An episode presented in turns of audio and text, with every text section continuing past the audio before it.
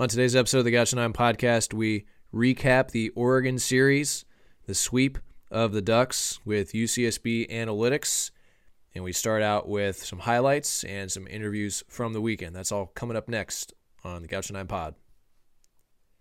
Today's episode is brought to you by our great sponsors, Kyle's Kitchen. Check them out in Santa Barbara and Goleta. They have three locations. They are staffed by outstanding people, and they provide great burgers, great fries, and great adult beverages. Go into Kyle's Kitchen, say hi to Kyle, and um, thank them for being proud supporters of U C S B baseball. All right, let's get to today's episode of Gaucho nine Podcast.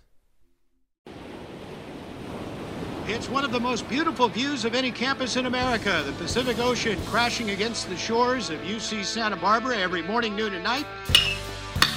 Here's the one-strike pitch, and Mitchell belts this to deep left. Cabrera is going to watch it fly, and Curley pulls back the home run, and the Gauchos are going to win the game. Gauchos are going to Omaha, can you believe it?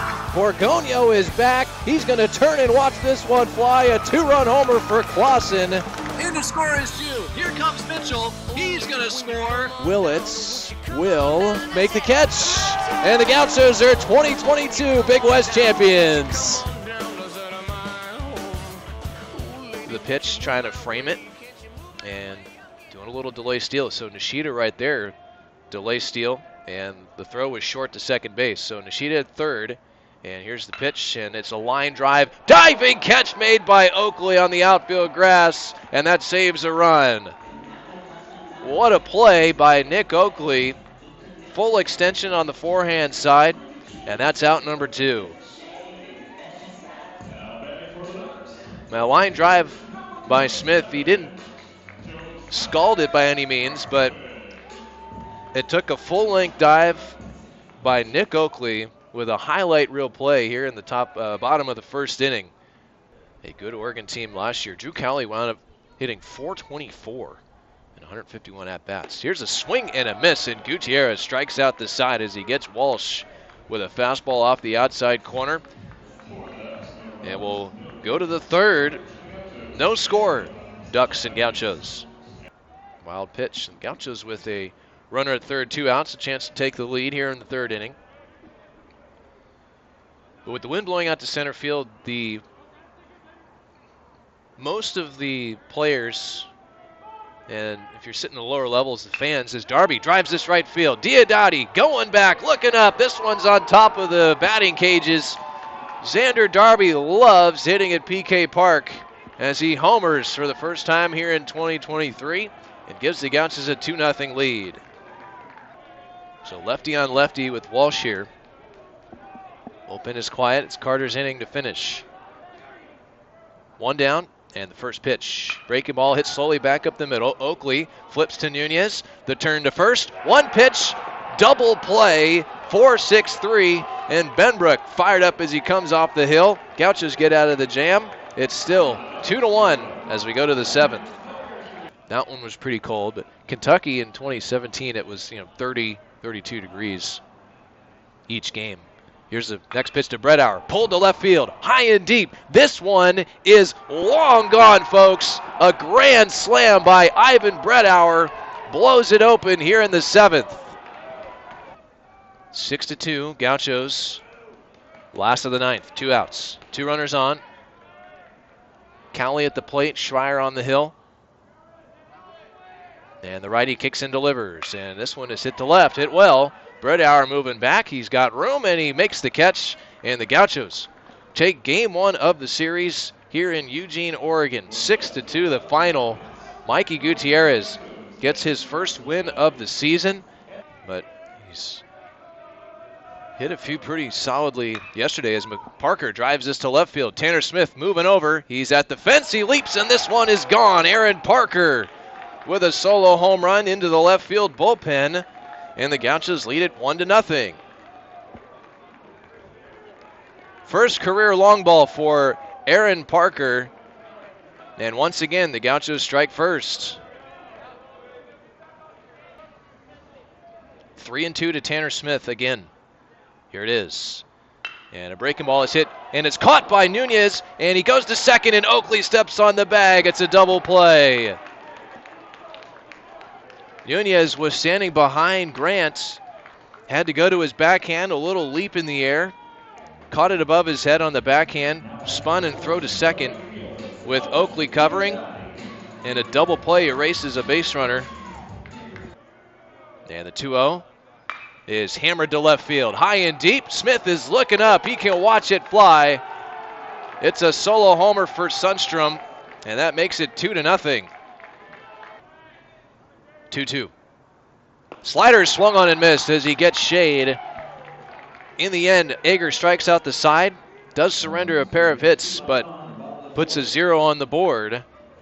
And has a shutdown inning after the Gauchos got three in the top half. We'll go to the fifth. Gauchos four, Ducks nothing. one one pitch is hit back through the middle. It's a base hit. Sundstrom scores. McCollum will come home. He will score, and Parker slides in ahead of the throw from Shade. And on the play, Nunez moves up to second base. It's a two-run single for the true freshman, and the Gauchos lead it six to nothing. Curtly trying to join the hit parade, and he hammers this deep to left center. On the move is Betcher. He's turning and watching this one fly. A long solo home run for Curtly, and the Gauchos lead it eight nothing. First long ball for Kurt here in twenty twenty-three. With two homers. And Sundstrom drives it to center. Betcher drifting back, backpedaling. He's on the track. He's at the wall. And this one is out of here. Sundstrom homers for the second time. Two solo homers in the inning. And it's nine nothing. one oh pitch is driven to right field. Going back is Diodati. Looking up, leaping at the wall, and it's gone. Aaron Parker with a solo homer. He has a two-homer game, and it's gone homer K, homer K, homer here in the eighth inning. ten nothing Santa Barbara. two eighty hitter. And that's strike three called. Outside corner at the knees, and Tyler Bremner has four strikeouts. And he is, um, he's feeling pretty good.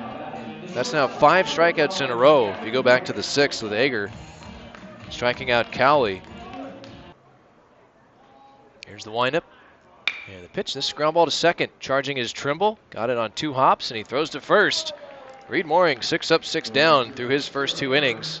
And he has a one nothing lead as we move to the third here in Eugene. oh one pitch to Trimble is hit high in the air.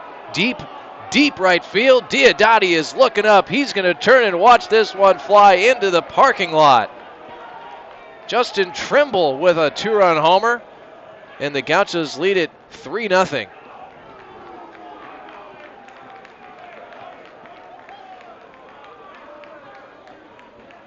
So Trim's first hit of the year is a long ball. Some finals. Louisville dropping a game to Bowling Green, nine six. Here is a hit and run. This pitch is swung on a miss. Throw down to second, right to the glove of Trimble as Thompson slid in. And Newman throws out a would-be base stealer, and that's the second out of the inning. Cowley waits. Barrett sent below the belt. Here's the pitch. Fastball swung on and missed. Hudson Barrett with a huge pair of strikeouts here to the lefties Smith and Cowley, and he strands a pair of runners at first and third and works around a jam here in the eighth inning to preserve the two-run lead. What an effort from Barrett, the true freshman, in that eighth inning. We'll go to the ninth, looking for some insurance. Gauchos three, Ducks one. four one Gauchos. Game three of the series. six two and ten to nothing. The two wins for the Gauchos earlier this weekend. And here's the oh two, and it's hit in the air. Deep right center. It's going to stay in the yard for Sundstrom. And he makes the catch. And U C Santa Barbara comes to Eugene, Oregon after the rescheduling and sweeps the Ducks in three games. six to two, ten to nothing, and four to one here in the finale An outstanding performance by the pitching staff today. In the two games, the Gauchos allow one run and nine hits in the eighteen innings. Ager and Bremner this afternoon, and Mooring, Barrett, and Whiting here this evening. A tremendous performance by the Gaucho pitchers and a tremendous performance by the Gaucho offense. They hit eight home runs in the series. They hit six home runs today, five in the ten nothing to win and one here in the finale. And that one by Justin Trimble was the difference in the game, a two-run shot in the fourth inning. Welcome back to the Logic Monitor pregame show. We're in Eugene, Oregon. It was a mad scramble, but the Gauchos made it. It's uh, game one of this little mini three-game series. One game today, Friday, two games Saturday against the Ducks here on the road. Second year in a row we made the trip to Oregon, and I'm standing with a man who played yes. in these games last year and is now in the dugout working with the Gauchos on the staff behind the scenes. It's Gianni Bloom. Kevin, what's up, dude? Thanks for having me on, man. Absolutely, absolutely. Uh, what was it, yesterday on the on the bus or in the airport, you're like, we were talking about the podcast, and you're like, when are we going to get me on the podcast so we can talk shop? No, it was in the it was in the M L B room. Yes, yeah, before we left. So, so what, like, what was going through your head with that comment? I mean, I love the pod. I've, I think I've listened to every single episode. All eighty-five episodes. I'm an avid listener. I used to listen to the season previews, try, try to get a feel for where I'm going to be out in the lineup, you know, who we're going to play. Um, but, no, I really like it. You know, I find myself. Because, obviously, the details that we share in the podcast are one hundred percent correct all the time. And Chex listens to the podcast so he can make the starting lineup based on the information that I give him on the podcast. Yeah, I mean, the pod is number one. You know, the pod is first, and then everything else trickles down from that. Dude, I, I love the plug. It's great. It's oh, outstanding. Yeah. Thank you. No, I love the pod, man. I love Gaucho baseball, and I love baseball, so any any bit more I can get of it when I'm not at the field, I take advantage of. Well, let, let's get current situation out of the way. It's it's a bright, sunny day here in Eugene, Oregon, but it's uh, it's cold. It's cold. We're right around freezing, uh, wind chills in the low twenties, and it's blowing straight out to center field. I don't know if you noticed that. So it could be could be a big day. Um, Alex Schrier, you have any thoughts on that? Uh, yeah, I mean, I think if we play our ball game, you know, get some pitches elevated as an offense, drive the ball, make pitches, execute. It'll be a good day for the Gauchos. Sinker guy there, so he's not too worried about the wind. Sink, sinker guy, Alex Schrier. Yeah, not worried about the wind at all. Yeah, second best Schrier, too. Cody Schrier having a great year, shortstop U C L A. We don't, we don't need to shout out Cody Schreier. My bad. That's okay. That's okay. Okay, well, hang on. Current situation. So, um, conditions, you know, Gauchos are facing a little adversity. That was Check's message coming off the bus. It was a mentality day. Um, what do you got on mentality?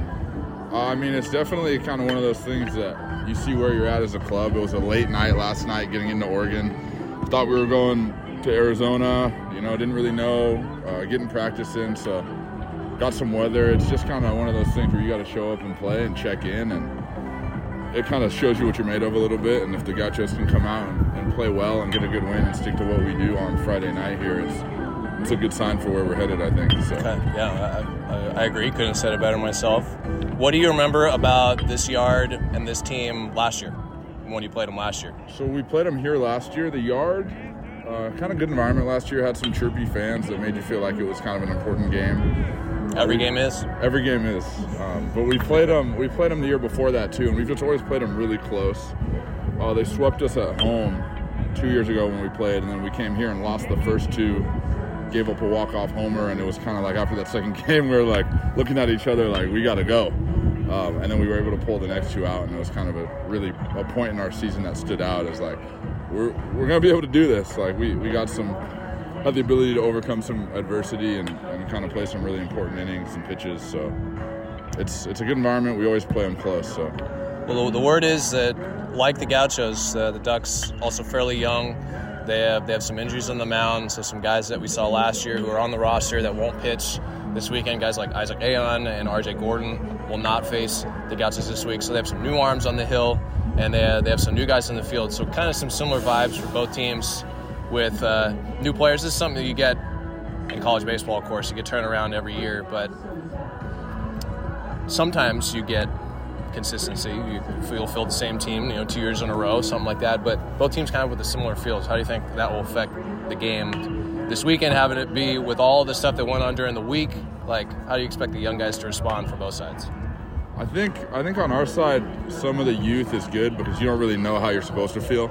You just kind of roll in, you know, Corey Nunez at short, a couple other guys, you know, that's, I'm just going to play because I don't really know what else I would do here. I don't know what the norm is for travel. Kind of already weird, went to a tournament. We don't do that all the time. And now we're out in Oregon. I, I think it's some of that kind of ignorance of how it all goes that just lets you show up and play, which is a really good trait a lot of these guys have. We mentioned Corey Nunez. Uh, talking with Nick Oakley during the week, he was impressed with how Corey really took to the in-game communication and, and, and playing the shortstop position. Like, sometimes you just don't really know until you go out and you play another team about how young guys will respond, but Nick said some good things about Corey Nunez. Yeah, I call him Game Time Corey because it doesn't really matter how the B P looks or what he's doing before the game, but we get those scrimmages going in the fall and we get the games going now, and he's going to check in and do what he does every time and get his knocks and make his plays at short, and I think he's going to be a really good player. You know, how about the uh, how about the catchers? You're, of course, great, great catcher for the Gauchos. Threw out a lot of guys at second base, hit some big home runs in your day, which was, you know, just last year. Yeah. Yeah. We're, we're not saying this was a long time ago, but um, how are your catchers looking, your, your fellow catching group? I mean, they're looking awesome. It's been really cool just seeing them develop and really take the position serious and get better and better. You know, seeing John when he first came in as a freshman, uh, this is his third year now, but when he first came in versus where he's at now, it's just a completely different guy. How he carries himself, how he goes about his business, and the way he plays the position.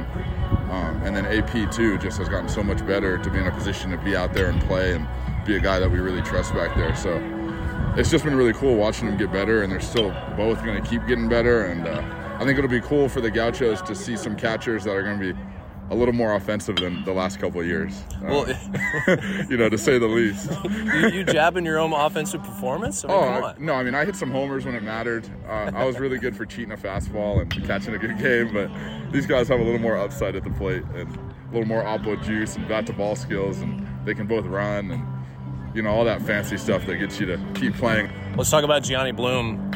What made you want to come back and, and put the uh, put the staffing pants on? Because it felt like, as a player, uh, you know, when you were in your playing days the last two years, like, it would suit you. And so you decided to make that transition, and how has that been? Oh, it's been really cool. Honestly, it's it's different than what you think it is as a player, um, but it's definitely kind of suits how I saw the game and how I played the game. And I always thought I'd probably want to coach one day.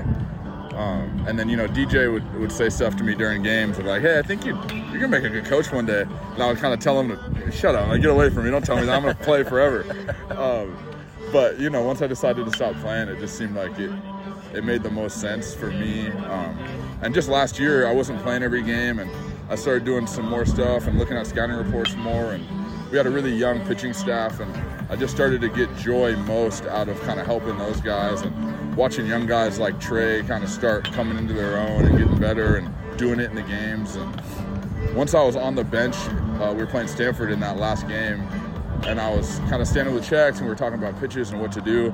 And I was looking at the game like, I don't really need to go into this game right now. Like, I want to win, but I feel like I'm more helpful here right now with what I'm doing. And I just think that kind of relationship with the younger guys really made me feel like, yeah, this is probably what I want to do. That's cool. So you kind of had that moment of revelation, right? Yeah. Where it's like you, it was in there, you were thinking about it, and then there was like a little moment of confirmation. Yeah, and after that game, I told John, I was like, thanks for giving me a couple more games before you took it over, man. uh, so yeah, it was kind of a moment where I was just, you know, proud of what I did as a player, and I had to work really hard to kind of do what I did success-wise and even be out there playing with these guys, but it's cool now seeing these guys out there, and they have a lot more talent, and, you know, they have the ability to really have a career doing this thing. So it's cool to just kind of help facilitate that any way I can. You've uh, you've converted your personal Instagram page to a uh, coach, a catching coaching Instagram page. You want to plug the uh, Gianni Bloom catching facility or uh, academy, whatever you want to call it? Yeah, it's called Gianni Bloom Catching. Uh, I'm doing some lessons with some younger kids right now. Uh, there's some rules, so I can't do the older group yet, but I went to a catching convention. Uh, it was pretty awesome. They sent me out to just kind of go learn and see what I could take back. And it just made me feel like, wow, this is this is a really cool field, and it's the catching-specific stuff really kind of inspired me to just start putting my own ideas out there. And if it's wrong, if it's good, whatever it is, it's just kind of inspired me to put it out there and a couple people encouraged me to do that, and, and it's been good. I got some good feedback, and some it started some good conversations with guys, so it's been fun. It's good. It's good to have a, a student manager like Justin Hahn, who can be your protege. Like, you can coach him, and then he gets to catch bullpens, and so he gets to work on on his stuff, and and so Justin is benefiting, and the pitchers are benefiting because your direction with Justin, the student manager, is helping out the pitchers. Yeah, it's been a lot of fun, and, and Jayhan's my guy. We spend a lot of time together, and that's been really fun. But he loves catching, and he catches a ton of pens, and so any time that we want to go in, you want him to be good. Video, yeah, one hundred percent. Right? And he is good, and he's gotten better and better, and he, he blocks too. And I mean, he's a he's a good catcher. I think he could catch at some schools uh, around the country, but it's really fun to just go in the lab with him and just try stuff out. Some stuff looks really stupid and doesn't work, and then some stuff we're like, hey, I think we got something going there. Uh, so he's good to bounce stuff off of and hang out with in the meantime. That's awesome. All right, well, Gauchos, three games here in Oregon. Let's go win a series. Uh, hopefully the catchers are the stars of the show. Absolutely. Prediction today, I got a John Newman homer. John Newman homer. I can dig it. Absolutely. All right, wind's, wind's blowing out. The field will be hot I, unless the wind changes, but uh, let's not let the cold bother us. Time to play baseball. Sun's shining. Absolutely. Let's do it. All right, Chief. Thanks. Thanks, Jeff. It's like a, it's, it's the Logic Monitor pregame show. Yeah, pregame show. Yeah, it's, it's a pregame show. You know, we, we do call the games on the radio. So, uh, what is it? What is it about P K Park that you love so much? Because you've hit three home runs here in your career. I mean, this just brings out the best of me, I guess. Uh, started last year, just. Think, I think what it was is just I was just so excited to be playing and playing against my former high school teammate Kasevich, and now that he's gone, it's like a little weird, but it still reminds me of him, so it just kind of brings back the early memories of baseball, and I just let it eat. Being here. It does. Like I, I just, just just because your buddy is standing on up, the other side of the field. Our bus arrived yesterday. I was like, damn, like Josh Kasevich isn't here, and I was like, oh, Kasevich, like Pally Baseball. We got a Pally Baseball alum that works for Oregon. Like, I don't know. It's just something about Oregon. A lot of good energy. So it's a family thing. It's, I guess. It's a family connection. Yeah. Well, uh, it's a little colder this year. Oh. How God, so? How, how did how did you manage the uh, the cold? I we're. It's cold right now, and it's it's going to be cold this morning. Oh, you got a meeting to go to. Yeah. Get over there. No, we're just resuming, oh. picking up where we left off. We are recording right now. So. Okay. Um, well, after a, what was that, like a four-hour break or four hours in between uh, like when it. I told you to go to the hitters meeting? Yep. Because you were late, and I was distracting you? Yep. And now, after the ten nothing win, and everyone's looking at you because, like, why is Kevin talking to Xander? You went over six. Seven. Over seven? I think so.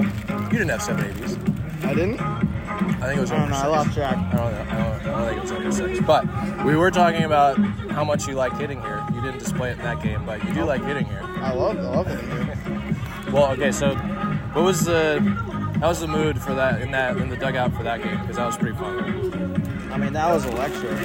Every every guy up and down the order was banging the ball around the yard. We had three homers in an inning. I mean, a lot of a lot of exciting stuff to be cheering for with the guys. So it was a lot of fun. And pitchers were so dominant. It was so easy to play defense out there behind them. That was uh, Tyler had a rough first appearance last week. Yep. Against Oregon State. Was that the Tyler Bremner that you're used to seeing uh, in scrimmages? Yep. Yeah. Bounce back. There he is. He's back. That's he was, him. It was dynamite. So pitchers retired sixteen batters in a row between the fourth inning and the ninth inning. Wow, that doesn't surprise me though. Off, offense hit five homers. Erdy, Erdy is here judging you right now. So yeah. Can you say something clever to finish up, so I can move on to the guys that actually did something in the game? um, I don't got nothing much clever, but I'm ready for this game. Game two of the day. Ready to go. Have some fun. Enjoying it all. Has the road treated you well? Definitely. A lot of great food. Uh, travel's been a little tight here and there, but Hakame's been killing it, so happy to be here. Okay. Good job. Nice job, Jared. All right, standing here with Jared Sundstrom. Um, you just hit two homers. First time you hit two homers in a game? No, I did it this summer. Ah, you did it this summer. Yeah. Okay. When when did you do it this summer? Where did you do it this summer? Uh, against the Lincoln and Potters in Sacramento. Okay. Who did you play for this summer? Healdsburg Prune Packers? The Prune Packers. Prune Packers, yeah. uh, but those were, that was with wood bat. Yeah. Right? Mm-hmm. This one was with metal bat. Yeah. Um, and this is at uh, in Eugene. In, a, in an important game for the Gauchos, I think. Yeah. So uh, when we got the ready list this morning, you weren't in the starting lineup. When mm-hmm. did you find out that you were going to play? Uh, probably forty-five minutes right before, right towards the end of B P. So, okay. Yeah. So... did that change your approach for preparation for the game, or were you uh, ready to go really. anyways? I was. Just, I just try to stay ready no matter what. Okay. And uh, what were the pitches that you hit over the fence? Uh, both fastballs. Those fastballs up. Do you remember the counts?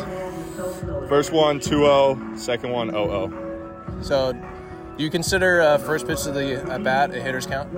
Absolutely. Yeah? Yeah. You like hitting first balls? Absolutely. Well, you swung at the first pitch you saw as a Gaucho. Uh-huh. What was your – because that was that was last week in Surprise, uh-huh. and you'd been – you had to wait a couple games to get in. Mm-hmm. What was your mindset going into that? Were you swinging first pitch no matter what? Going into Minnesota? Yeah. No. I was just just ready for it, on time for the heater. Saw a good heater to hit, pretty pretty middle, and took a good move on it. Do you feel more relaxed on the plate than you do in this interview right now? Uh. I'd say it's about the same. Right there.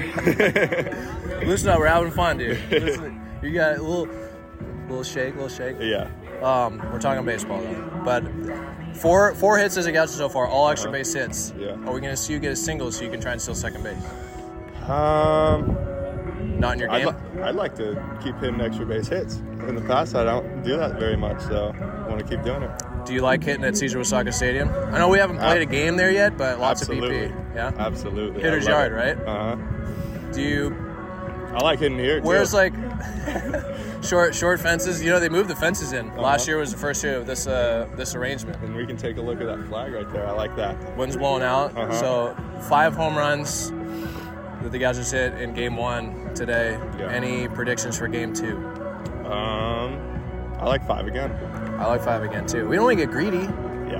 Don't want to get greedy. Hey. It's t- hey, quality at-bats, right? Uh-huh. I got a lot of quality at-bats in this game. Yeah, absolutely. Guys were, were spitting on breaking balls. Mm-hmm. Um, what was your best at-bat of the day? That's what we'll finish with, best at-bat of the day. I got a ball, Chris. Um, probably my second at-bat because I had two good – I thought I had two good takes to get to that fastball. I didn't chase. Just okay. Calm. So that was the first homer. Yes. So two oh, uh-huh. looked at two that you didn't like, saw yep. one you liked, hit it over the fence. Yep. Good approach. Yep. Okay. Uh, it's time to get warmed up. Um, right. Good luck this afternoon. Thank you. Do you want to talk about that, Alex? Yes. What did you What did you say? Yeah. So the hot chocolate has cooled down to just a phenomenal temperature to turn into the gr- the greatest cup of chocolate milk I've ever had in my life. So your hot chocolate is now milk chocolate. Yeah. Now it's just chocolate, chocolate milk. milk, and it's delicious. It's exactly what you'd want in a good chocolate milk. Viscosity-wise, flavor, strength, everything about it. Takes a sip. Yeah. No, did you did really you fill good. The cup wanting to have hot chocolate? No, I anticipated a, a cooler cup for sure, but I didn't expect it to really be a really good chocolate milk. I've never really had this cooled-down hot chocolate thing, but I mean, it's it's really good.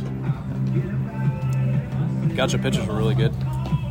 Yeah. A- no, Ager we, and Bremner. Yeah, yeah. We threw the ball really well today, and uh, we got another one. We're gonna do it again. Uh, I think they mixed speeds really well, went after hitters. Uh, yeah, it's good. More of the same, game two. Uh, thoughts on Mooring starting this afternoon? I'm excited. You know, I've seen a lot of good stuff from him. Uh, he's got a really good pitch mix, young guy, live arm. I'm excited. Okay. Thanks, Alex. Yeah.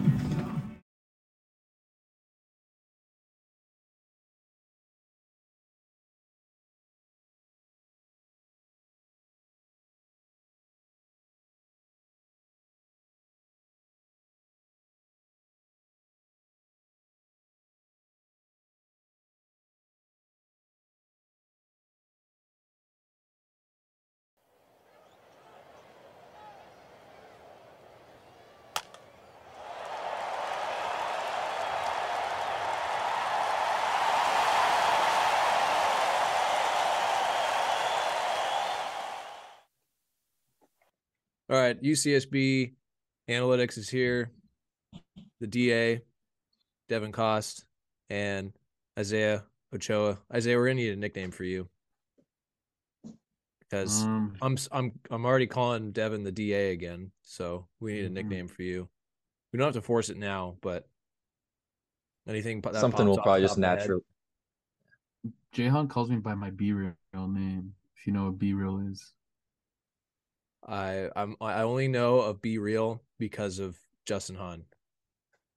Mm, so what's your B-Real? On. What's your B-Real name then? My B-Real name's Big Och because my last name's Ochoa, so we just took off the O A.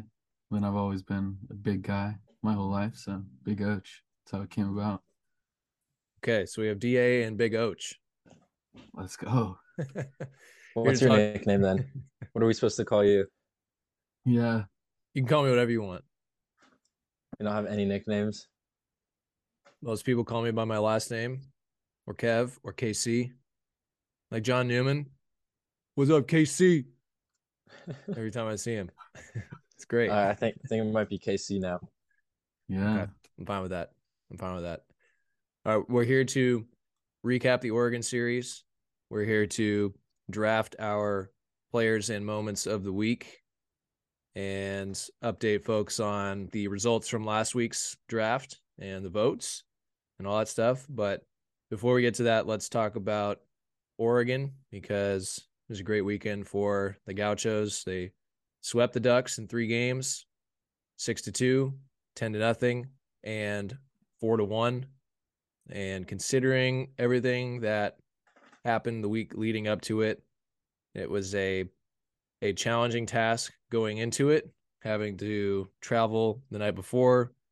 We got in late. We were delayed on uh, both flights going up to Eugene. So we didn't get into the hotel until about one thirty. And that's unusual for, at least for, for us. Like, we usually will plan travel so that we're traveling during the daytime and are able to get in the day before in the afternoon, practice, and then have a good night's sleep the day before a game. But because of the late switch and having to scramble and find limited flights or spool through a limited amount of flights, it was just kind of inevitable that we would get there late. So it kind of felt like a, a pro style where we're, we're getting in late the day before, having just come off of a series or a game or, or whatever. But I thought the guys did a really good job in the airports and getting themselves ready and getting to bed, being down at breakfast on time, all that stuff to get ready, and then staying warm and competing and dealing with adversity and having it be a mentality weekend. And that's what Coach Checkitz really harped on before the series began, was this is going to be a mentality weekend. It was supposed to be our home opener. We were looking forward to having family and friends in Santa Barbara. We were looking forward to playing in the sunshine at home, you know, all of the things that come with a opening weekend against a quality opponent like Oregon from a big conference. And so that was all washed away, and you have to fly to their home yard to play them at home. It wasn't Phoenix. I know we said it was going to be Phoenix last week on the podcast, because at the time it was believed that that was most likely where we were going to go. And then it was a late flip to Eugene. So instead of playing a neutral site game, we go and play on the road, and it was cold. Devin will tell you how cold it is, how cold it was. Um, and yeah, it was a challenge. It was a challenge, and the boys, they stepped up. They were outstanding in pretty much all facets of the game, from hitting home runs to throwing strikes to running the bases. And it was just, it was really fun to watch. It was really fun to call. And Devin, you were there. Isaiah, you were watching. Um, can you guys share some thoughts on the weekend? I thought it was as close to Gaucho baseball as we will see. Like, we did a lot of things that we work on a lot, and we did them well. And we anticipate hitting lots of home runs. We anticipate our starters being strong, and we anticipate having a good back end of the bullpen. Um, and a lot of young talent was showcased this uh, this weekend. A lot of guys bounced back from maybe shaky performances their first time out. So what were your guys' thoughts, uh, starting with Devin, since you were in the stands? Um, I feel like you covered almost almost all of it, but it was it was quite cold there. It was probably about four layers of pants, five layers of shirts and jackets and sweatshirts, and sitting out there not moving in the stands. But it was a lot more manageable with the, the results we had. I think I was able to. We're not we're not for... worried about how cold you were, Devin. We're worried about the performance of the Gauchos. That's what we're worried about. I know, I know, I, I know. I'm getting. We're gonna there. get there. But, I mean, okay. like I said, you you, you covered it most. So it, it's just gonna be repeating what you said. I mean, it was great baseball. Pitchers were super dominant. Looked great to see all of the starters go five and two thirds or six plus innings, and then a lot of a lot of guys step up at the plate. And I don't want to say any of their names yet because we'll probably we're gonna mention them later on. But it's just. Overall, it's a great weekend of baseball for the Gauchos. Isaiah, how did it feel uh, sitting at home watching the games? Uh, I did travel back home, so it was very, very comfortable. A little nervous because of the late flights, like, like you said. Uh, I saw the Google chat where Czech said, "Hey, there are connecting flight. We're hopefully they're holding it for us." Which I was like, "Oh my God, we, they still haven't hit the connecting flight." So, but yeah, watching it was pretty cool at home. Very, very comfortable. No place better than home, and no, I mean, better way I think get a sweep than a versus a ranked opponent as well. What about um? Well, I guess it's okay to to mention things about players even before the draft. You guys are so you guys are worried about the draft. I don't want to give away my strategy at all, but it's it's okay to like if, if something stood out, like like go for it. But I know it's it's different watching it at home. I guess so, something that stood out, not player-wise, was Isaac, one of my other interns, was like texting me, like, like, oh my God, did you see that? Like, like, because we were texting back and forth. It's like, yeah, I saw it.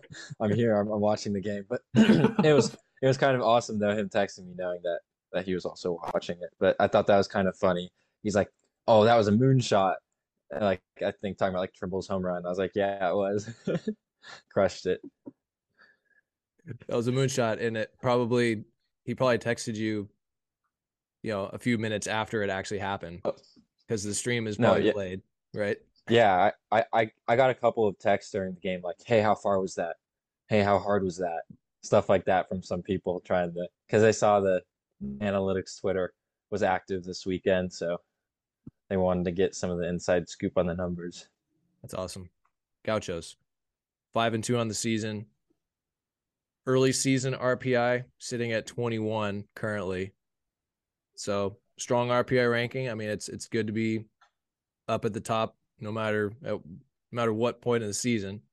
Uh, I don't want to start R P I talk just yet. We've only played seven games, but uh, still pretty cool. Jared Sundstrom named Big West Position Player of the Week and in the Big West, and Matt Ager named Big West Pitcher of the Week. So two Gauchos take home the Big West Players of the Week honors.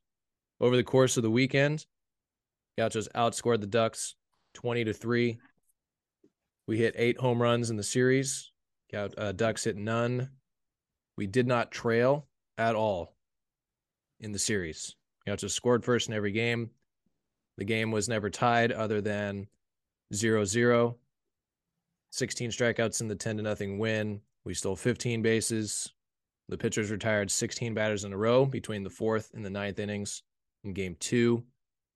Uh, allowed only two earned runs, three total. As I mentioned, it's good for a point six seven E R A. Held the Ducks to a one seventy-eight batting average. Surrendered only two extra base hits. Gauchos had twelve. And there was one moment in game three, and this was, you know, the second leg of the doubleheader on Saturday, but I know doubleheaders are long. I understand that. Like, they're long days. And Oregon, they had they, they had a couple runners on in the fourth inning, game one of the doubleheader. They didn't generate a real offensive chance until the Colby Shea double in the third inning of game two. And so in real actual time, that was like a three-hour difference. And so when Shea hit the double, and I, I didn't talk about it on the broadcast, but I was kind of like surprised because I completely forgot that, you know, Oregon still has fans here and they're still threatened. They're still a threat to potentially come back and win this third game because the pitchers were so dominant from the fourth inning on in game two in that doubleheader where it just felt like it was just all Gauchos for like, yeah, from that fourth inning on. It was just, it was an unbelievable performance uh, all around um, by the Gauchos, and just those numbers prove it. And it's just, it's, it just feels really good coming back after a week like that, um, where everything was flipped on its head and you put a good product on the field. So shout out to Chex, shout out to D J, Berg, Erdy, and of course, Justin Hockmay for making all that happen. Um, it wasn't easy. It definitely wasn't easy. And shout out to the administration from both schools for allowing us to do it, for being there every step of the way and being flexible. And because there were, there were teams this weekend in California who did not play. There were other teams that had to flip the sites. And so it's, it's never good to miss a weekend. It just really isn't. If you're, if you're trying to win forty games, if you're trying to go to the postseason, if you're trying to compete for a championship, it's never good to miss games, because those are wins that you're losing. Those are games that you're losing, opportunities for the players to get better, all that stuff. So shout out to everybody who made it happen. They just really wanted Devin to sit in the cold and track these, uh, track these. yeah, games. yeah, definitely. Yeah, definitely. Well, I mean, hey, hey it's, wind, it's okay. wind chill. The wind chill on Friday. The wind chill on Friday was twenty-four at first pitch. Oof, felt so, like it. Yeah. Let's see. Three quality starts, Goody, Ager, Mooring, and three saves too. Schrier, Bremner, and Whiting with the vulture save, because Hudson did most of the work, and then Whiting got the save, getting that last out. So, any other thoughts on the series from you guys? I know I I, I talked I I did a lot there. That was mostly what I'll do. I'll like write a bunch of stuff down and recap stuff like that, and then anything that jumps out, I want you guys to jump or that I want you yeah, guys to jump I, in with comments. I think the one like big thing you missed was the fifteen stolen bases. I think that was that was pretty massive this weekend. It felt like almost every inning, like someone someone was stealing. We had a double steal or something. Just like even third base, just felt felt like we were just taking every single bag from them, which was pretty awesome. Yeah, to like say what off Devin said, because obviously I was watching T V. The broadcasters hated it. They were. I'm like, there would be like, and another stolen base for the Gauchos. Like, they were just sick of the stolen bases. Uh, to add more, Tyler Bremner, huge comeback from last weekend, was not a favorable. The past weekend coming in, just doing what he's supposed to do, three innings, and shutting the Oregon Ducks, even though they were shut down by Ager, but continuing the shutdown, domination. Yeah, and anytime you have a big lead, you know, there's there's a mentality part of that where it's okay, we're gonna we're gonna finish the job. We're gonna finish the job. And and Tyler did a great job on the hill. He he picked up right where Matt left off uh, in that game. And it was um, he was outstanding. So moving forward to the draft, last week we did our first draft. The uh, the votes, I won the vote. Pat myself on the back, toot my horn, forty percent. Congrats. No, hopefully don't get used to it. Isaiah came in second with uh, thirty-one percent. And Let's then go. Uh, Devin, you came in third place. I'm sorry. Uh, tough, tough showing last week. Um, I thought the boys had it in them. I thought I was going to get the votes. Uh, At the end, it just didn't come together, but I'm I'm feeling like a really good bounce back week this week, um, and yeah, hoping the fans will uh, give me a couple extra votes. So the format moving forward, we're gonna keep a, a scoreboard of points based on the votes. So first place gets three points, second place gets two, third place gets one. So we'll have a running count on who wins the vote each week. Yeah, so uh, there's offensive player, pitcher, moment of the week, hardest hit ball, and best pitch. And those are the five categories, and we'll do in that order every single time. So whoever's last in the vote the week before gets the first pick in offensive player of the week, moment of the week, and best pitch. And so then then whoever gets second in the last in the vote before is going to have the second pick of every single round, That's no matter right. what round it is. That's right. And then whoever got first in the vote, they'll have the last pick for the three I just mentioned, but then we'll have the first pick for pitcher of the week and hardest hit ball. Hitter of the week or position player of the week. Devin, kick us off. Um, okay, so I put a lot of thought into this one.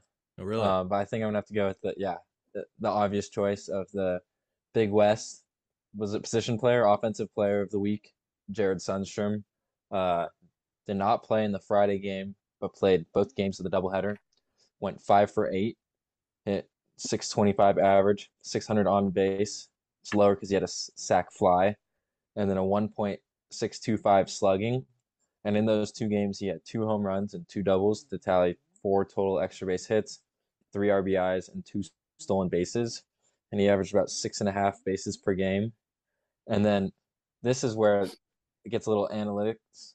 So I, I'm going to do a quick explanation of this stat I'm about to use because some people might not be familiar with this, but W O B A, it's uh, weighted on base average, and it combines all the different aspects of hitting into one metric, weighting each of them in proportion to their actual run value. So like a home run will have a certain like value to it that you multiply it like compared to a single, because obviously home runs are a lot more valuable than a single. But he had a point eight three two W O B A, and to pr- put that in perspective, according to Fangraphs, a point four hundred W O B A is excellent. Like that's like a very above average. So the fact that he had doubled what Fangraphs says is like the best of the best, I think is very, very impressive for Jared Sundstrom. Hopefully my listeners are, didn't just zone out right there. I hope the common people understand what you said there. Yeah.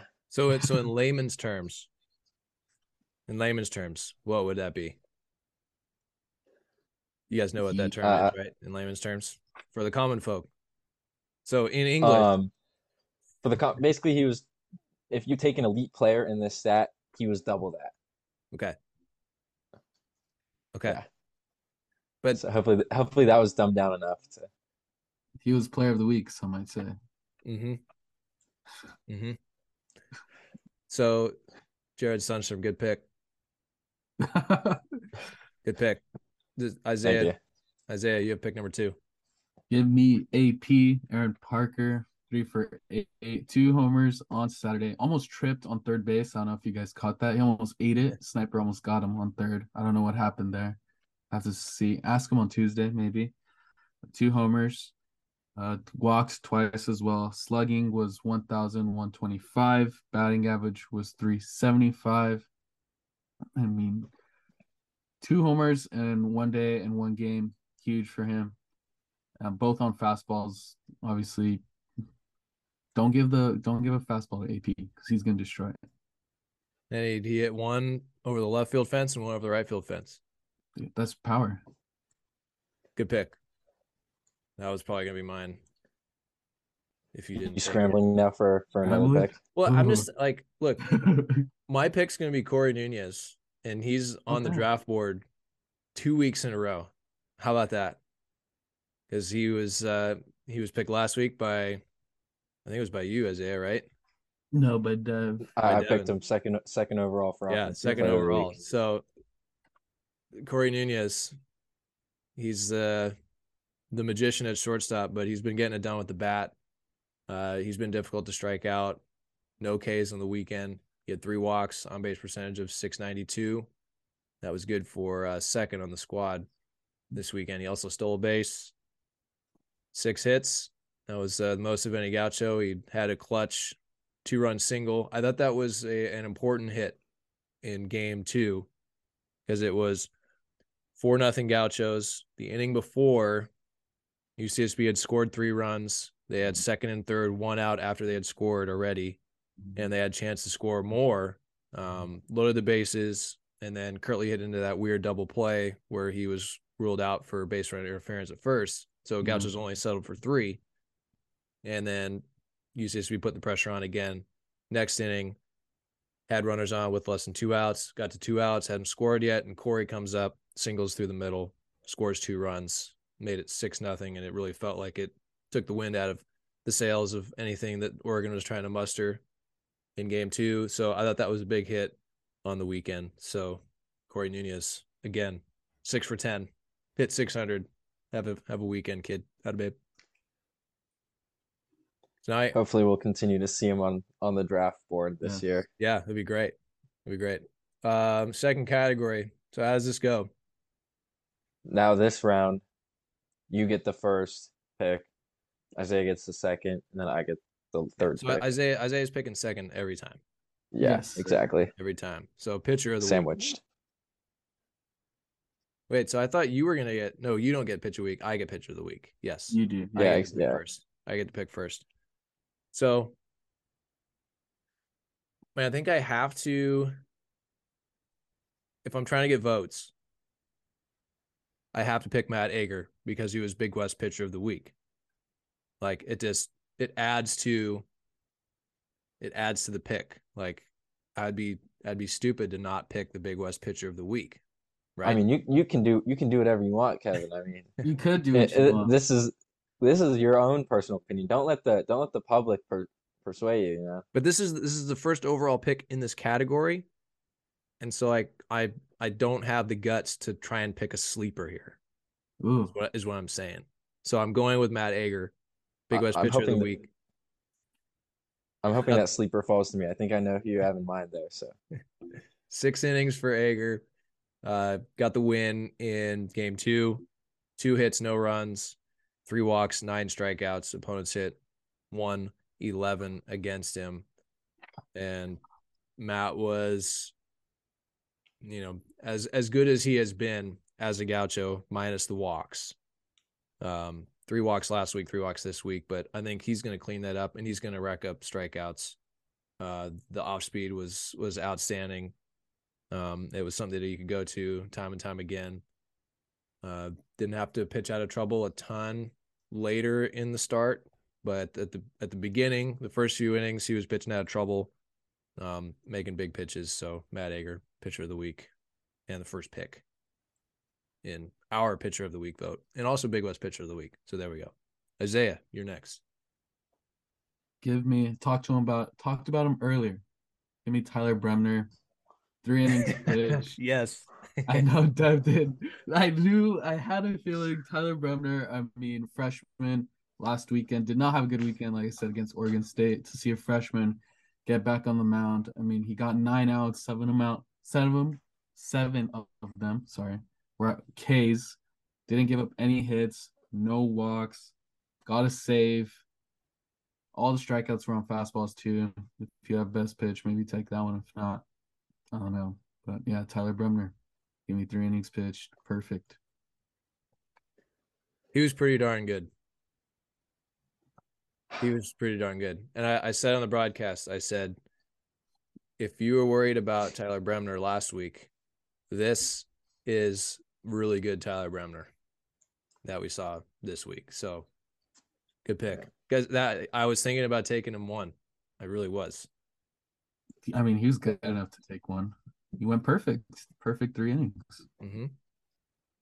Yeah, I mean, uh, with, I'm not disappointed with who I'm going to get because I thought, honestly, who I'm going to pick, I thought he was going to go second overall. And, and, and one Bremner... one guy's and one guy's going to get left off the board here, which is not fair. Yeah, I, I, I, I, have an, yeah. I, I have an honor. So I think me by saying who my honorable mention is, you're going to know who I'm going to pick. So no, make your make your first, make your pick. Before you okay. say honorable mention. Okay. okay, I'm going to pick Reed Mooring as our second starter of the doubleheader. Gave us six and two-thirds innings pitched, one earned run, one rock, one walk, six strikeouts, he had a point nine whip, one point three five E R A on the game, and they only hit two twenty-seven against him. They had an eight point one strikeouts per nine and six strikeouts per walk, and to top that all off, He had he got the win for the game. I think it was just a really good, also another bounce back performance. I mean, he didn't have a, a bad performance last week, but this is this is more of the mooring that we expected. And then for my honorable mention, I'm gonna have to go with Michael Gutierrez. I mean, I, it was a it was a tough decision between the two. I mean, he he gave us five and a third on one one run, which was a great outing from him. I just think Mooring was better in some categories. I, I I love all you analytics guys, I really do, but is six strikeouts to one strikeout to walk ratio and one start, is that really a stat that needs to be said, Devin? No, I, I can leave that out. Sorry, Kevin. Or Casey. Sorry, Casey. I'm just trying to trying to get people who are listening to be like, oh yeah, like like he well, Devin said, said way more things than other people. You said he had one walk and six strikeouts, and then gave a few okay, more but... stats, and then came back and said the strikeout to walk ratio was six to one. No, normally, normally it doesn't work out that perfectly. Okay, it's normally it's like it, it just happened to be like that this time, but well, like in the, just in the for absence, people who didn't want to have to do that math, Spencer, you know? In the absence of Spencer Stewart, who I would banter with like this countless times, I I need a scapegoat, so thank you. Yeah, I mean, I people are listening to this when they're drive like they're just driving or just relaxing or something. So I, I didn't want them to make them put in that hard work of doing six divided by one. So I, I, I felt like I should just do it for them and let them know, so they didn't have to. What is six divided that. by one? Six, I think. No. Come on, don't do this to me right now. It's it's six. Yeah. yeah. Okay. Yeah. You, I said I said yeah, that. Don't worry. You're like, but you're like, it's six, right?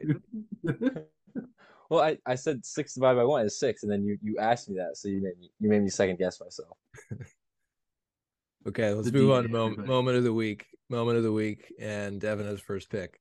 Okay. Okay, I guess I'll keep this answer slightly more simple, with with, with not a bunch of numbers. But uh, my moment, do you, do you, Devin, do you? My moment of the week is just is sweeping the Ducks. So I guess it's kind of the weekend is the moment, because that was a massive series for us, uh, sweeping a ranked opponent, and I think it just a lot of lot of confidence now going into the rest of the season, seeing what we're what we're capable of. Good pick, Isaiah. All right. My moment is three homers in the top of the eighth in one inning. Again, the broadcasters, they the broad they did the broadcast curse, okay? Because it was the it was the uh I think Kirtley hit it first. Yep. And then and then they like the strikeout happened, and then I don't remember who hit the second home run. I think it was a Sundstrom. Sundstrom. Sundstrom. Sundstrom. And then the guy the broadcaster goes, "Man, you would really hate see a strikeout," and the strikeout happened. He goes, "Okay, like, come on, let's not have it the homer." And then A P goes, and then he's like, "Oh, oh man, like the broad." So the broadcast curse happened right there. So you could you could uh, blame the broadcasters of Oregon. If you're for the Gauchos, you could thank them. If you're the Ducks, you could blame them. But yeah, three homers in one inning in the top of the eighth, kind of huge. Good pick. I had that on my list. It was high up on the list. And I also, you know, when I'm looking down at my score sheet during the game, I I noticed patterns like that. And so I brought it up because after A P hit it, I said, it's gone Homer K, Homer K, Homer. And when Nick Oakley came up, I was like, uh-oh, don't do this to Nick, please. Don't do it. But he singled. And so I was, I was, I was, I was psyched that he ended the pattern. Um. Uh. So uh, it's my pick. My pick for moment of the week. Um. I have a couple in mind here. I'm trying to decide which one to go with. We're gonna have to put a shot clock up. Ooh. Um. You know, I'm. I'm gonna go. I'm not gonna go with offense. I'm not going to go with offense. I'm going to go with something that set the tone for the week. I'm going to go with Nick Oakley's diving catch on the first batter of the game or second batter of the game, second batter of the game on uh, on Friday. Because Nick Oakley, you know, he he is he struggled with the bat, but he has been there defensively, and we haven't talked a lot about defense. We it's it doesn't get a ton of attention. It's it's more fun to talk about home runs and strikeouts and, and all that stuff. And defense is important. And Coach Erdman emphasizes we need to work to play work to the point of where we're playing championship defense. And a play like that is championship defense. Like, I know it's in the first inning of the first game, but you never know if that falls into right field. You never know what that could lead to. So Nick Oakley, he's my uh, my moment of the week, diving catch. And it was pretty spectacular. It was for, fully yeah. horizontal, forehand side, line drive, edge of the outfield grass. Like, it was beautiful. Uh, a web jam. Sports Center top ten right there. Absolutely. Absolutely. Saves a run. There was a runner on third when that happened. Yes, that's right. Good point, Isaiah. Because yes. um, come on, Isaiah. Runner on you, third. Are you trying to help him get more votes? What are we Dude, doing? I'm trying to give Oakley some uh, some credit, some love, yeah. some spotlight, some love. Yeah, it saved a run. I forgot about that. Thank you. Saved a run, and yeah, Mikey he stranded runners at third, like three or four of the first five innings, and didn't let the Ducks score. So and it preserved the the lead. Because my other my honorable mention was the. Um, One was the Brett Auer home run, the grand slam, because it sealed the game. Yeah. And the other and that, one was was uh, Barrett striking out uh, Shade. I had yeah, I had another honor, yeah I had another honorable mention that Ben Burke one pitch outing, one pitch the, two outs, bang. Exactly the the the ending inning double play, that that that play right there that fired me up, and I definitely think it fired up the rest of the team to yeah to see him just come in, get that, and just yell at the bench. That was a pretty awesome moment.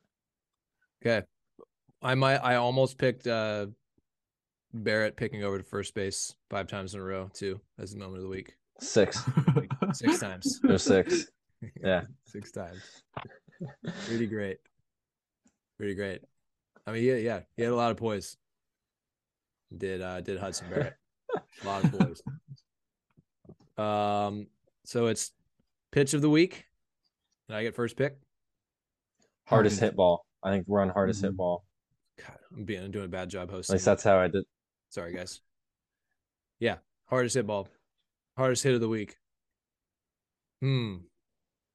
I guess it depends. Are we going off of the actual numbers, or I, I kind of want to do like what, like the I D A R, no, it, it, like what felt like yeah, the hardest it's hit. I, it's it's eye test slash.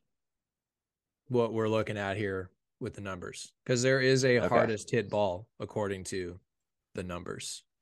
There is, yeah. one. and I th- I think I'm going to go with it. I think I'm going to go with the Sundstrom homer off the scoreboard. Oh, his his first one, uh, left center, it was a two oh count, hitters count, and he smashed it, um, one oh nine point four. exit velocity, which was the hardest hit ball of the weekend. So mic drop. It was the hardest hit ball. You guys can't you can't play that. Can't top it. So in play. I could I could pull up a oh, you didn't, you, foul ball. That was slightly harder. So you didn't share the foul ball stats. I won't. There were harder no, no, no. hit balls that were foul balls. no, I don't I don't see why we would want to talk and put spotlight on a foul ball. So I, I didn't include those. All right, Isaiah, second pick. Dude, I'm going to go with Justin Trimble's homer, one oh seven off the bat. Um, the camera couldn't even capture the ball. Like, you just see right field and the ball's not even in the camera. So for me, that was pretty hard hit other than Sundstrom's. Obviously, for you guys, it's different. But, I mean, according to numbers, it went four hundred thirty-eight feet to the broadcasters of Oregon. They thought it was a moonshot as well. So... give me Trim. Only had like two at bats, four plate appearances that weekend as well. So, way to get into in Trim. And it was the uh, the game winning hit. It was. Three. It was the difference in the ball game. And Sundstrom, you know, the only reason why the ball stopped is because it hit a scoreboard. And Trim's just kept going because he hit it over everything, batting cages, light stanchions. It just cleared everything. So, nice job, Trim. Nice pick. Isaiah. Devin? Yeah, so I mean, I, I feel like you guys you guys picked the hardest hit one and the, the eye test hardest hit one, so... and farthest kind ones. Of put me in. Both of them were the farthest. Yeah, you, mm-hmm. yeah you're, by point, by less than a foot, too, which I think is pretty impressive that, that they hit it so close. Um, yeah, but I think in regards to the graphic and what will look the nicest on the graphic, uh, Brett Hour's um, grand slam. It comes in as this statistically the second hardest hit ball at one oh eight point six miles per hour off the bat. It didn't go quite as far, but it it gave there was a added a lot of energy, I think, to the team, especially after they intentionally walked Xander, either because of the matchup or because of his home run earlier in the game. The just that that like the we'd rather face Ivan than Xander. They also looked crushed off the bat, which was pretty awesome. So going Ivan, Brett Hour's grand slam. Good pick. So mm-hmm. I I was convinced from where I was sitting that like it it was well fair and it hit the either the back fence of the bullpen or it went over the bullpen fence. And then I talked to Erdy about it and he was like, I thought it was going to be foul. It, it just barely like grazed off of the foul pole and barely snuck over the fence. Um, it says oh, here, I guess I missed that. It says here three eighty-five. So it must not have just barely snuck over the fence. The one that just barely snuck over the fence was, um, I mean, home run's a home run, but Aaron yeah. Parker's three fifty-five foot home run to left field. Yeah. Homer's that one. Yeah. I'm just trying to unravel the mystery of of Ivan's uh, grand slam. And he, I mean, he I... did have uh, he did have three of the top four hardest hit balls of the week. Yeah, home run, single, single. And five impressive. and four of the top seven. Four of the top eight. Seven. Four of the top seven. Yeah, there we go. So nice job, Ivan. Continues to scald the baseball. So we're on to our last category, pitch of the week. This is probably Devin's specialty. this, I guess, I don't know about specialty, but uh, this is where where the numbers come out. So so let me know if I if I say too much again. Um, no, no, trust me, the listeners a, like this because it's you, you can't you can't decipher this by looking at the pitch. You just you just can't. Or yeah, unless okay. you're like so, rigorously tracking these. Um, you know, whip percentages and strike percentages and all that. Like it's just, it's good stuff. So pick away. Yeah. So, I mean, this weekend for my best pitch, I have Matt Ager's slider. He threw it forty-six times and thirty-two times strike. So roughly around a seventy percent strike percentage. He got a whiff twenty-six percent of the time, and he got a called strike or whiff forty-one point three percent of the time. And hitters only, the batting average against this pitch was one eleven, and he got two thirds or six out of nine of his strikeouts using the slider. So I think Ager had the best pitch of the week. Solid pick. I'm going to go Bremner's fastball. Whiff percentage was forty percent. Again, I said it earlier, seven Ks on the fastball. I think that's pretty impressive. I mean, we're D one baseball. If you have to play D one, you must be pretty good to hit the fastball. For Bremner to get seven Ks on a fastball, pretty huge by him as well. So give me the Bremner fastball. Yeah, Dev, your list didn't include Bremner's fastball, and so I, I'm I'm I'm naive to the fact that you guys have similar information. And so I'm like, oh, I'm going to pick Bremner's fastball because Isaiah definitely doesn't have that. But then Isaiah talked about Bremner earlier, and I was like, uh-oh, he's probably going to pick Bremner. And so I'm not going to be able to take Bremner, who was just nails with the heater. It was awesome. Hey, I mean, earlier today I asked you guys if you wanted a mini cheat sheet, and you guys said no. So I just I just went on and made a list for myself, and then I didn't say five no. minutes before the podcast. I didn't say that. You didn't say yes. Oh. You didn't say yes. So I said, I said so we should I, all I, I be assume... looking at the same information. That's what I said. And so we we sent you to six four three, and I think that overwhelmed you a little and bit. I, I said, I said, wait, this is way too complicated. How many buttons? How many buttons do I have to hit? How many different graphs do I have to look at? I have to, I have to, I have to find U C Santa Barbara in a scroll down, and then I have to pick each picture. You could type a sheet that has all the information on it already.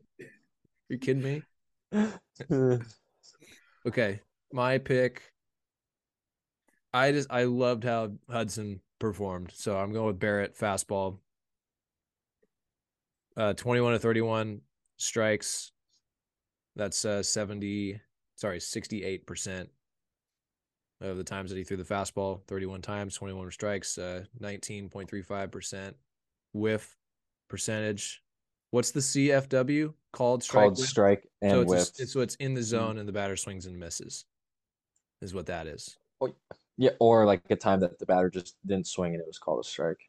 Okay, but he, he did that fifty-one point six one percent. Time. Yeah. Yeah, pretty cool. Um, hitters slashed one sixty-seven, two eighty-six, one sixty-seven against it, and four of the five strikeouts were on fastballs. And he just he was he was really poised in that eighth inning where he had runners at first and second. It was still a two-run game. Gauchos are playing for the sweep. Ducks are pr- trying not to get swept at home. And they had the first two runners on in the inning, nobody out, and Hudson gets a couple of veteran players, both lefties, on swings and misses um, to end the inning. Were they, was it, I should have this pulled up, but I know it was, it was Tanner Smith for out number two, and that's when he picked over a bunch of times in that at-bat against Tanner. And Tanner has hurt the Gauchos in the past couple of years, and so I was just waiting. Like, he hasn't had a moment yet this week. He got robbed by Oakley in game one. Like, this is going to be Tanner Smith's moment, and he's going to hurt the Gauchos, but Hudson had other plans. So great job, Hudson Barrett. Okay. And then uh, I got two honorable mentions. I won't yeah. dive as deep into the numbers for him, but uh, uh, Reed Mooring's curveball, not a single hit given up on that. Four of his six strikeouts came from that. So that was really impressive out of him. And then another honorable mention, Goody's changeup. Had a twenty percent whiff rate and a thirty-five percent called striker whiff rate. Good stuff. Lots of fun. I mean, this is an easy weekend to talk about when you get three wins and it's uh, in dominating fashion. And I mean, it would be great if that happened all the time. Uh, of course, it it's baseball, so it probably won't, but we'll take advantage when we have lots of good stuff to talk about. So we know it's maybe have gone a little bit long, but there's lots of good stuff to talk about. So... Uh, look ahead briefly to next weekend. Xavier Musketeers out of the Big East come to town. Three games at Caesar Uyesaka Stadium as of now, Tuesday night. Check that Monday night.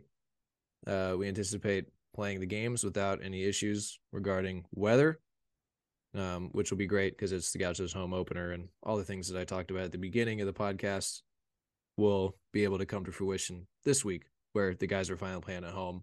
Friends and family are here. And everybody's happy because we're playing at home under the lights at Caesar. It's going to be great.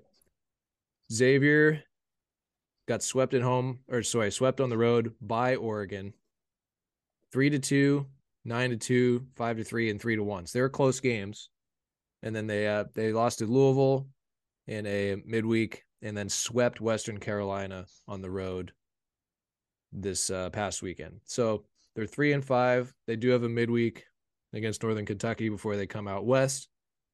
But a little bit of history with the Musketeers. Gauchos beat them in the Nashville Regional twice uh, to advance to the Super Regional in two thousand sixteen. That was the last time we saw them. And last year, as a team, Xavier hit one hundred home runs. one hundred, that's a lot. Gauchos hit a lot last year, and they hit seventy-three. So... Xavier, they can swing it. I think they returned a few of their, you know, their better hitters from last year. They do not have Luke Franzoni, who hit twenty-nine last year. So Gauchos do not have to deal with Luke Franzoni, but um, we anticipate them being able to swing it a little bit.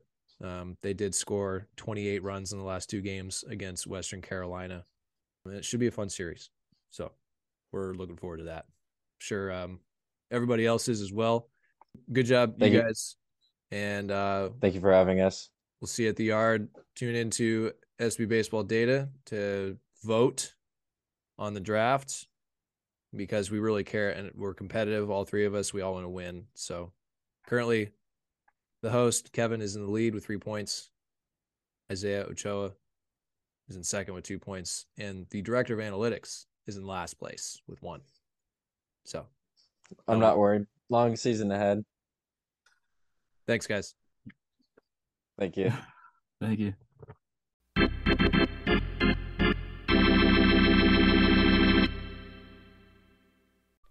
All right, thank you to everyone involved in this podcast: Gianni Bloom, Jared Sundstrom, Xander Darby, Alex Schrier, Devin Kost, and Isaiah Ochoa. And thank you to Kyle's Kitchen. Great weekend. It was a great weekend. And you can say that about any weekend when you come away with three wins, of course. So Gauchos tracking in the right direction, five and two, and will host Xavier this weekend at Caesar Uyesaka Stadium. Five o'clock, first pitch on Friday. You can watch the games on E S P N Plus. You can listen to the games on U C S B Gauchos dot com. So should be a great weekend at the yard. I think the sun will be out. Uh, be a little chilly, but we're going to be playing baseball in the sunshine in Santa Barbara, so can't wait for that. Uh, that'll do it for the pod. My name's Kevin Cannon. Thank you so much for listening and supporting. Go vote uh, on the uh, the draft on Twitter, S B Baseball Data. You can find the uh, the poll over there. Go check them out. All right, that'll do it. See you at the yard.